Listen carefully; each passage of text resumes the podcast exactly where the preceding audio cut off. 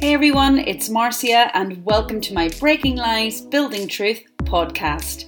As you lean in and listen to this episode, I believe you will hear something that resonates with you, that helps you to move forward in your life, something that fundamentally breaks down a lie that you've believed about yourself, or something that inspires you to build on truth. So, as you've chosen to put this time aside to receive, my hope is that it leaves you encouraged.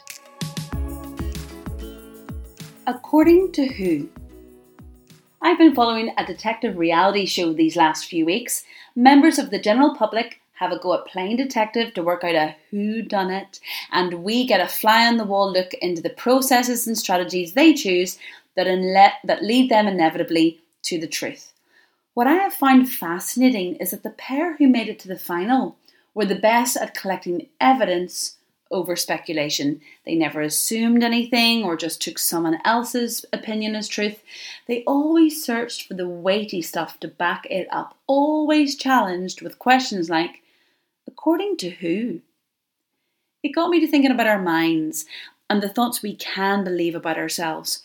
Often in my coaching sessions, my clients will use phrases to describe how they see themselves, but with a few gentle probing questions, it becomes clear it's not what they think about themselves, really. It's actually someone else's opinion of them. Don't know about you, but I have 100% fallen for that red herring myself over the years in my thinking. How about in the next seven days, when the lies try to assault our thinking, when they try to kill our peace, when we hear those negative opinions in our minds about ourselves, why don't we, like the detectives, try challenging those thoughts with the question, according to who? Because at least then we'll know where the evidence lies for that thought, and therefore we can decide for ourselves if that thought is guilty or not guilty.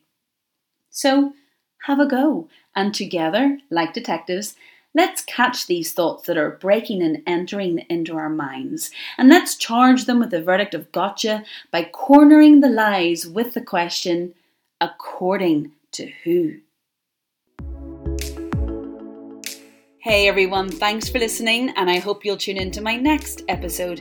In the meantime, feel free to share this one with someone that you know, and as always, stay encouraged.